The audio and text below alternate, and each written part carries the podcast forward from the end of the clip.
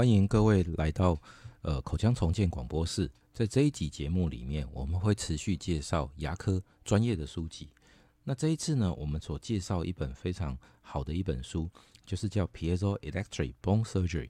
那这是 Versatility 他在二零二零年所出版的一本书。好，那在今年来讲，它也是二零二二，也是一本非常新的书。那这是 Quintessence 所出版的。那 Quintessence 呢，大家都知道，它是在牙科临床出了许多相关的书籍。那 Versatility 的的话，其实是我们目前在使用超音波 EMS 公呃 Medtronic 公司它所出产的这一个超音波骨刀的一个原创者，所以由原创者来写，从两两千年之后所发展出来的超音波骨刀，那我想是一个非常非常适合的人选。那作者在这个部分呢，他其实呢就分了六个部分来讲。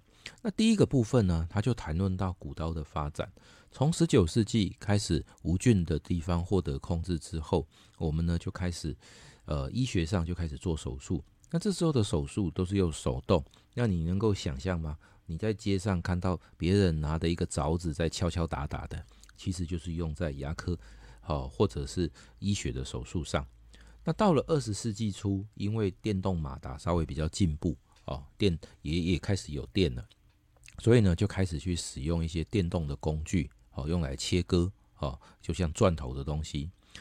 那一直到二十一世纪初，哦，或是十九世纪末，那才开始产生了超音波的部分。那最早的的话，其实这一些超音波，我们都知道说，超音波是用来洗牙。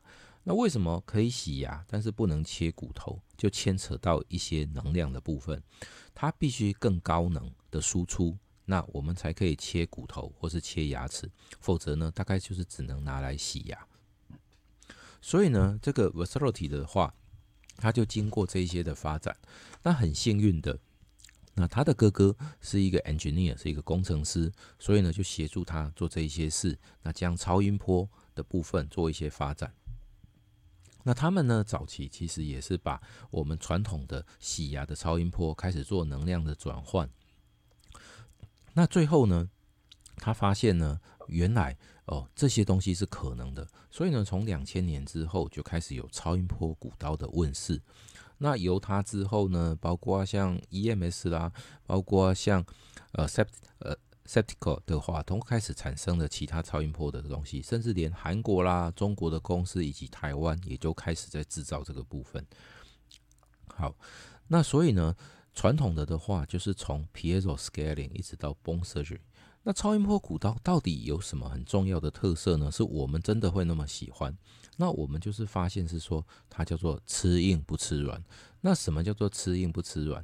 就是说它可以去切割牙齿、切割骨头，可是你拿它去碰一个软组织牙肉的话，它就是不会伤牙肉哦。那我们就很棒。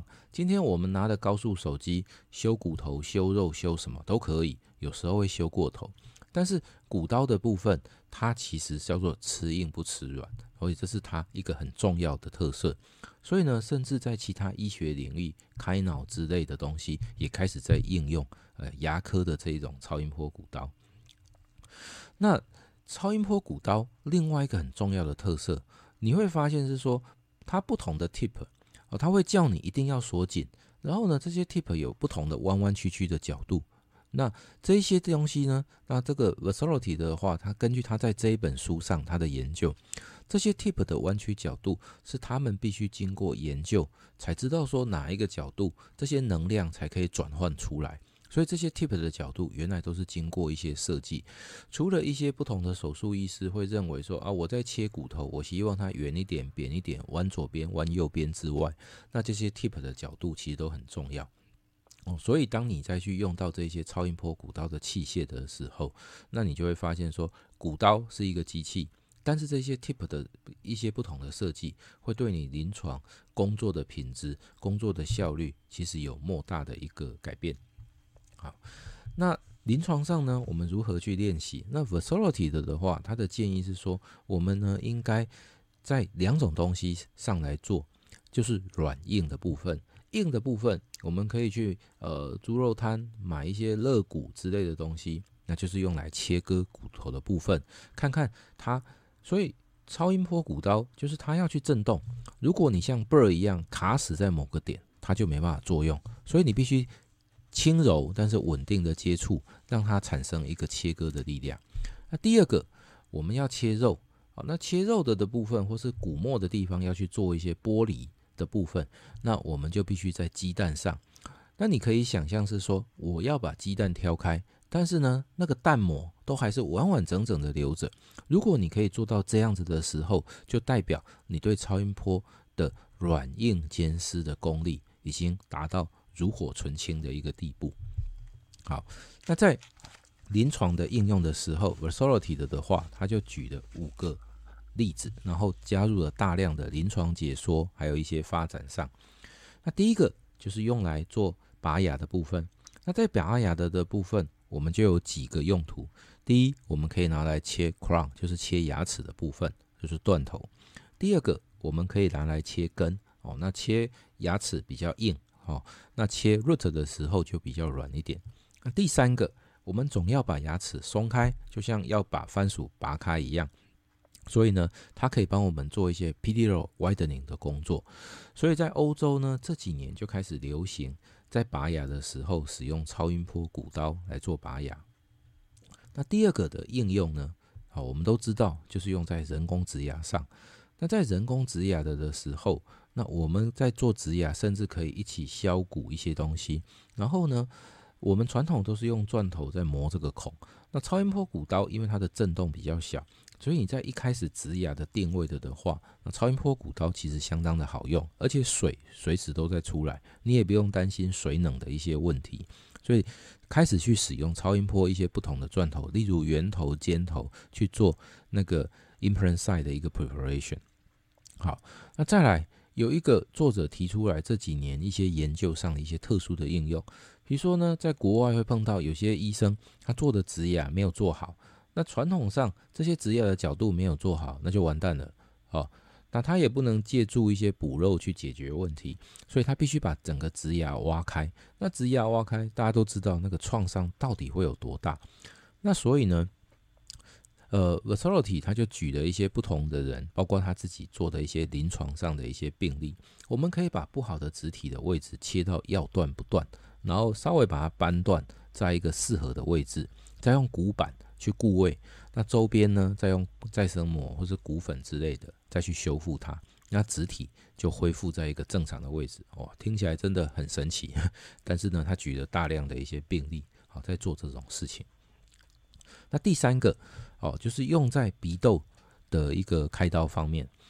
那我们都知道说，鼻窦这个部分对牙医师在做植牙还是一个挑战。那在做这个部分，我们有两种术式可以选。第一个叫做 close window，第二个叫做 open window。那目前 close window 的话，或多或少都会混合水压做一个压力的来源，而不仅仅是靠骨粉的力量去填压那个 sinus。所以呢，这个 Vasolity 它就发展了一系列的器械，利用骨刀可以去钻、可以去扩骨的动作，轻轻的把鼻窦顶起来。再透过水压，如果是小范围就不需要透过水压，那只要透过骨粉去填压就好。如果是比较大范围，那就靠水压顶起来的空间再去塞骨粉，那这就是一个 close window，创伤比较小。那另外一个当然就是 open window，就是开窗手术。所以呢，我们利用它有几个动作：第一，我们可以利用超音波骨刀去收集骨粉；第二个动作，我们可以用超音波骨刀去开窗。第三个动作，我们可以用超音波骨刀去把鼻窦膜顶起来。好，那所以呢，在 sinus lift 的话，它的成功率或是它的进步真的非常的显著。好，那第四个，我们用在 bone grafting。那这个 bone grafting 的时候，就是很标准、比较大范围的取骨。那通常应用在几个部分哦，就是有关于下颚前牙以及下颚支 ramus 跟 chin 的这个地方来取骨。那当你取骨完之后，把这些骨片、骨块拿下来之后，然后呢，去补在缺牙区。好，那这个呢，就是他们的一个发展跟应用。那第五个就是用来劈骨。好，那在劈骨的时候，我们有两种应用。第一种，同时劈骨再加植牙啊。但是呢，当你劈骨的量过大，植牙植上去的时候，这些骨板可能会有。固定不易的动作，那你就需要分两种术式。好，第一个术式的时候就是劈骨加补骨，第二个动作才开始植牙。那临床上以前的话，我也都会觉得说，哦，我一定每一个 case 都可以同时劈骨再植牙，但是发现你扩的尺寸过大，植体锁进去，那个骨片就掉了，反而它的成功率更下滑。所以在劈骨的时候，你能够撑到要断不断，哦，它还是有血液循环。真的等肉、等骨头都长好，你再来植牙，其实会是一个比较好的事情。OK，那以上呢就是这一本有关于 Piezoelectric Bone Surgery 的书哦，也是呢我们社团啊在二零二三年要读的一本书。那所以呢，我觉得这本书真的写得非常好。那缺点呢，字很多。哦，所以的的话，各位读者的话，真的要有耐性，慢慢的去读这一本书。但是整体上，我会相当的推荐这一本书，因为是由一个原创者来写这个部分，真的是很值得各位来读这一本。那以上呢，就是这一集有关于口腔重建教室广播所推荐的 Piezoelectric Bone Surgery 的书，非常值得大家的阅读。OK，那今天呢，万分感谢大家的收听，谢谢。